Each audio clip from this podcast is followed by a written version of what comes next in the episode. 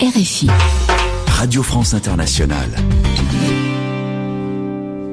Karibu katika mjadala wa wiki asubuhi hii, na leo tunaangazia ziara ya rais wa DRC Felix Tshisekedi kule Ubelgiji. Ni ziara yake ya kwanza barani ya Ulaya baada ya kuchaguliwa kuwa rais wa nchi hiyo mapema mwaka huu. Chisekedi yupo nchini Ubelgiji kuhimiza ushirikiano kati ya mataifa mawili, uhusiano ambao ulikuwa baridi wakati wa uongozi wa rais wa zamani Joseph Kabila, saa kipindi kile cha kuelekea kwenye uchaguzi mkuu. Je, ziara hii ina umuhimu gani kwa wananchi wa DRC na ni kwa nini inazua maswali mengi hivi, hasa miongoni mwa wananchi wa DRC ambao wanaishi nje ya taifa hilo? Kujadili hili tunaungana naye Bwana Rafael Bakemana, yeye ni mchambuzi wa siasa za DRC na eneo la maziwa makuu. Uh, yupo Gisenyi Gisenyi ni mpakani mwa DRC au DRC na, na, na Rwanda, lakini pia tutakuwa naye Profesa Malunga Pacific, yeye ni mchambuzi wa siasa pia uh, za eneo la maziwa makuu na uh, Rwanda yuko Kigali. Uh, bila shaka Profesa Malunga, unanipata vyema sana ukiwa hapo Kigali. Uh, kwa nini Rais Chisekedi ameamua kuzuru Ubelgiji, ziara yake ya kwanza barani Ulaya? Siwasikii, sauti iko chini sana. Nam, hapo unanipata? Ah, vizuri, asante. Hapo sawa, asante. Basi nianze nawe Bwana Rafael Bakemana, karibu sana. Natumai leo uko Gisenyi.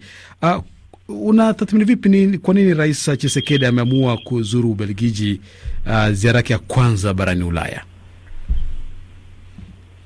Ah, asante. Ni kweli niko Gisenyi, lakini ukitaka kujua kwa nini ameamua kuanzia safari zake za nje ya nchi katika bara la Ulaya kuanzia Ubelgiji, nafikiri ni ni kama kuheshimu utaratibu kulingana na historia ya Kongo na ile miaka yake ya ukoloni. Unajua, na si jambo la kukumbushana, linajulikana na kila yeyote kwamba Ubelgiji ndio ulikuwa ume umeivamia Kongo kwa muda mrefu na ninafikiri yeye mwenyewe kama Chisegedi, mtoto wa mpinzani, wakati mwingine wote katika wakati wake wa ukimbizi, yeye mwenyewe alizoea kukimbilia huko Ubelgiji, na labda ni kukumbushana kwamba aa, muda huu wa miaka ya mwisho ya utawala wake bwana rais mstaafu Joseph Kabila Kabange mawasiliano kidiplomasia na na njia nyingine zote za mawasiliano kati ya Ubelgiji na Kongo zilikuwa zimekwama. mm. Ninafikiri kwenda kwake huko ye, ninafikiri ni kwenda kukwamua hayo yaliyokuwa yamekwama katika miaka ya mwisho ya utawala wake. Jana yeah. nilikuwa nikijaribu kusikiliza vyombo vya habari vya Kongo kutaka kujua nini yalisemwa Uh, hatukupewa mwangazo zaidi kuhusu nini ilisemwa, wala hakuna maandishi ambayo mimi nimekwisha kuyapata yanayozungumzia eti alisema hiki na hiki, lakini ilisemwa eti anakwenda kusisimua, kukumbusha kwamba zile cooperation bilaterale kama zinavyosemwa katika lugha ya Kifaransa kati ya Ubelgiji na Kongo eti zirudi tena. Na bila shaka miongoni mwa yale ambayo tumesikia yametokea katika mkutano huo ni hayo kwamba ushirikiano utarejea kama kawaida Uh, lakini pia Rais Chisekedi ameomba wawekezaji wa kule Ubelgiji kuja kuwekeza DRC ili kuinua uchumi wa mataifa ya mawili. Lakini Profesa Malonga, unakumbuka vyema sana wakati wa uchaguzi uhusiano uh, wa mataifa ya mawili haukuwa mzuri sana. Unafikiri sasa kwa kuja kwa Rais Chisekedi mambo yameanza kuwa mazuri? Mimi nafikiri yatakuwa mazuri, ndio kwanza kabisa, kama nilivyosema, Ubelgiji kama taifa au dola la zamani ni mkoloni wa Kongo, bado kabisa Ubelgiji ina nafasi kubwa, nafasi nzuri ya kusafisha mawasiliano na kuboresha uchumi wa Kongo kama mwekezaji kwa sababu sasa hivi ikitazama kutokana na na hali mbaya ya kisiasa kati ya Kongo na Ubelgiji iliyoletwa na rais uh, mstaafu uh, Joseph Kabila uh, inaelekea sasa wekezaji wamekuwa wengi tu kutokana na zamani hapo Yeah. kukiwemo hawa wa China, Warusi, Uturuki na kadhalika. Kwa hivyo kuna sababu nyingi tu Mm. za kuwasiliana vizuri na kuzungumza vizuri ili kukaribisha wawekezaji wa Ubelgiji na Ulaya kwa jumla. Utakumbuka kwamba hata uh, kidiplomasia balozi au balozi wa nchi za Ulaya sana Ubelgiji kwa kweli hali mbaya huko Kinshasa. Naam, naam, naam. sababu nyingi Ah. za kuboresha uh, uhusiano na kufufua uchumi. Sawa kabisa. Uh, Bwana Bakimana, kiongozi wa upinzani Martin Fayulu ambaye uh, anaendelea kudai kwamba yeye ndiye aliyeshinda urais wa, wa uchaguzi wa urais mwaka uliopita, amesema Ubelgiji imemkaribisha mtu ambaye hana uhalali wa kisiasa nchini DRC, na tuliona maandamano jijini Brussels wakati uh, Rais Chisekedi akiwa anawasili katika jiji hilo. Tathmini yako ni ipi kuhusu kwanza kauli hii ya bwana Fayulu na yale maandamano ambayo tulishuhudia?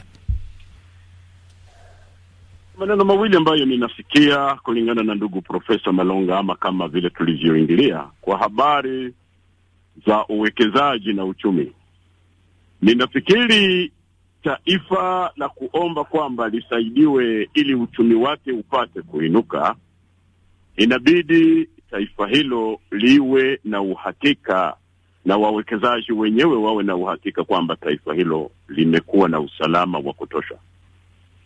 Aa, nafikiri hiyo hakuna hakuna uwekezaji wowote mm. unaweza kufanyika katika maeneo ambapo bado pana vita vya kikabila vya hapa na pale ambavyo vinaendelea kuangamiza taifa la Kongo katika majimbo ya mashariki.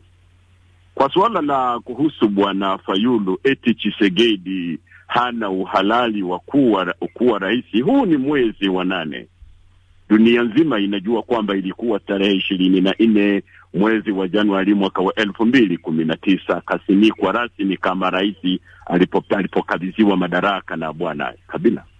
Miezi minane Fayulu amejaribu juu chini kutaka kuonyesha ulimwengu na huo Ubelgiji kwamba ni yeye ni yeye, wala hakusikilizwa. Nafikiri kusema hivyo leo ni sijui sijui yeye mwenyewe au wanaomzunguka walitaka kusema nini, au ni kweli kwa sababu Na, mm. wakongomani lazima wawe na la kusema, lakini ninafikiri maneno yake hayo yameangukia pakavu. Na muda wetu unakwenda sana. Uh, Ubelgiji ilisema kwamba imefurahi sana kwamba Rais Chisekedi ameamua uh, kwenda Brussels badala ya kuanzia kule jijini Paris, Ufaransa. Uh, labda hii kauli inamaanisha nini, Profesa, ukijaribu kuangazia namna mataifa mawili amekuwa akijaribu ku uh, mambo ya kisiasa na mambo ya kiuchumi kule DRC? Mimi nafikiri kuanzia Ubelgiji kuna sababu zake, kwa sababu ya kwanza ni Ubelgiji ndiyo mtawala wa Kongo wa zamani, na pili, huko Ubelgiji huko makao makuu ya uh, ya ofisi hizi nyingi za Ulaya, na hivyo akianzia Ubelgiji anakutana na watawala wa Ubelgiji na na hakuwa Wafaransa wao, kwa sababu unavyozungumzia umoja wa nchi za Ulaya unazungumzia makao yakiwa ni Ubelgiji. Kwa hivyo hamna sababu, mimi nafikiri ni zile ni sababu za kueleweka aanzie Ubelgiji.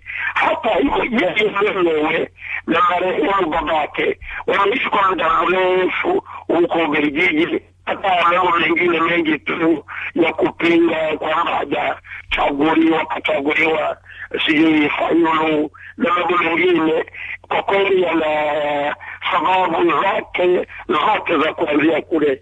Ubelgiji. Uh, asante bwana Rafael, tukimalizia tu kwa sekunde kumi, unamaliziaje kuhusu ziara hii ya bwana Chisekedi huko Ubelgiji? Ah, kama vile Profesa Malonga amesema na kama vile wananchi wote wamesema, najiunga na wote katika kule kusema kwamba yanayozungumzwa ama yanayozungumziwa huko na Ubelgiji na mataifa mengine na mpango mpya wa serikali wananchi wako katika matatizo makubwa, yanahitaji kuwekwa kwa vitendo haraka iwezekanavyo, ili tuone kama hili taifa linaweza kuinuka tena. Nam, uh, tuachie hapo kwa leo. Asanteni sana wachambuzi wetu. Rafael Bakemana ni mchambuzi wa siasa za DRC lakini eneo la maziwa makuu, lakini pia Profesa uh, Malonga Pacific, mchambuzi wa siasa za eneo, eneo la maziwa makuu na siasa za kimataifa, wote akiwa Kigali, Profesa Malonga. Lakini uh, bwana Bakemana yuko kule Gisenyi katika mpaka wa DRC na Rwanda. Nawashukuru sana asubuhi ya leo. Shukrani sana. Na msikilizaji, kufikia hapo tunafika mwisho matangazo ya asubuhi kutoka hapa RFI Kiswahili. Fundi mitambo asubuhi hii amekuwa ni Stilo Sane, msimamizi wa matangazo haya ni Victor Robert Wille, tumekuwa naye pia Ruben Lukumbuka. Mimi ni Victor Abuso na kutakia asubuhi njema. Usikose kuwa pamoja nasi tena saa 12 jioni saa za Afrika Mashariki. Kwa heri kutoka Dar es Salaam.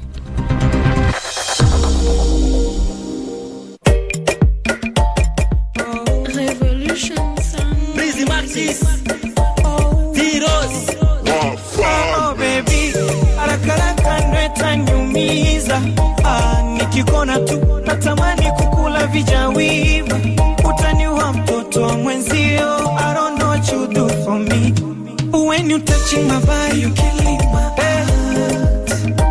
When you shaking your bum bum, killing Tamka juise, nipende nikupende, tupendane, nishike nikushike, tushikane, nilinde nikulinde, tulindane, mimi na wewe, yani bamba tu bamba Baby, usiwape nafasi.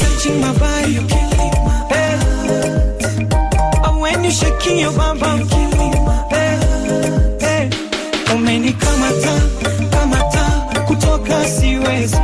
Umenichanganya, changanya, you lose me control. Umenikamata, kamata, kutoka siwezi. Umenichanganya, changanya, you lose me control. Mimi na wewe yani bamba tu bamba, nitakupenda dema milele, takufa nawe, penzi lako ni tamu hadi na sau ya jana. Come closer, wengine wana pass wasiwasi na huna mpinzani, ukikacheki kanazo mawowo kasoga za bling bling, kiuno nyororo namna hiyo. Msikilizaji, kwa muziki huo tunafika mwisho matangazo ya asubuhi kutoka hapa RFI Kiswahili. Usikose kuwa pamoja nasi tena saa 12 jioni saa za Afrika Mashariki. Muda mfupi ujao jijini Paris, Ufaransa, kusikiliza popote pale ulipo, na kutakia siku njema.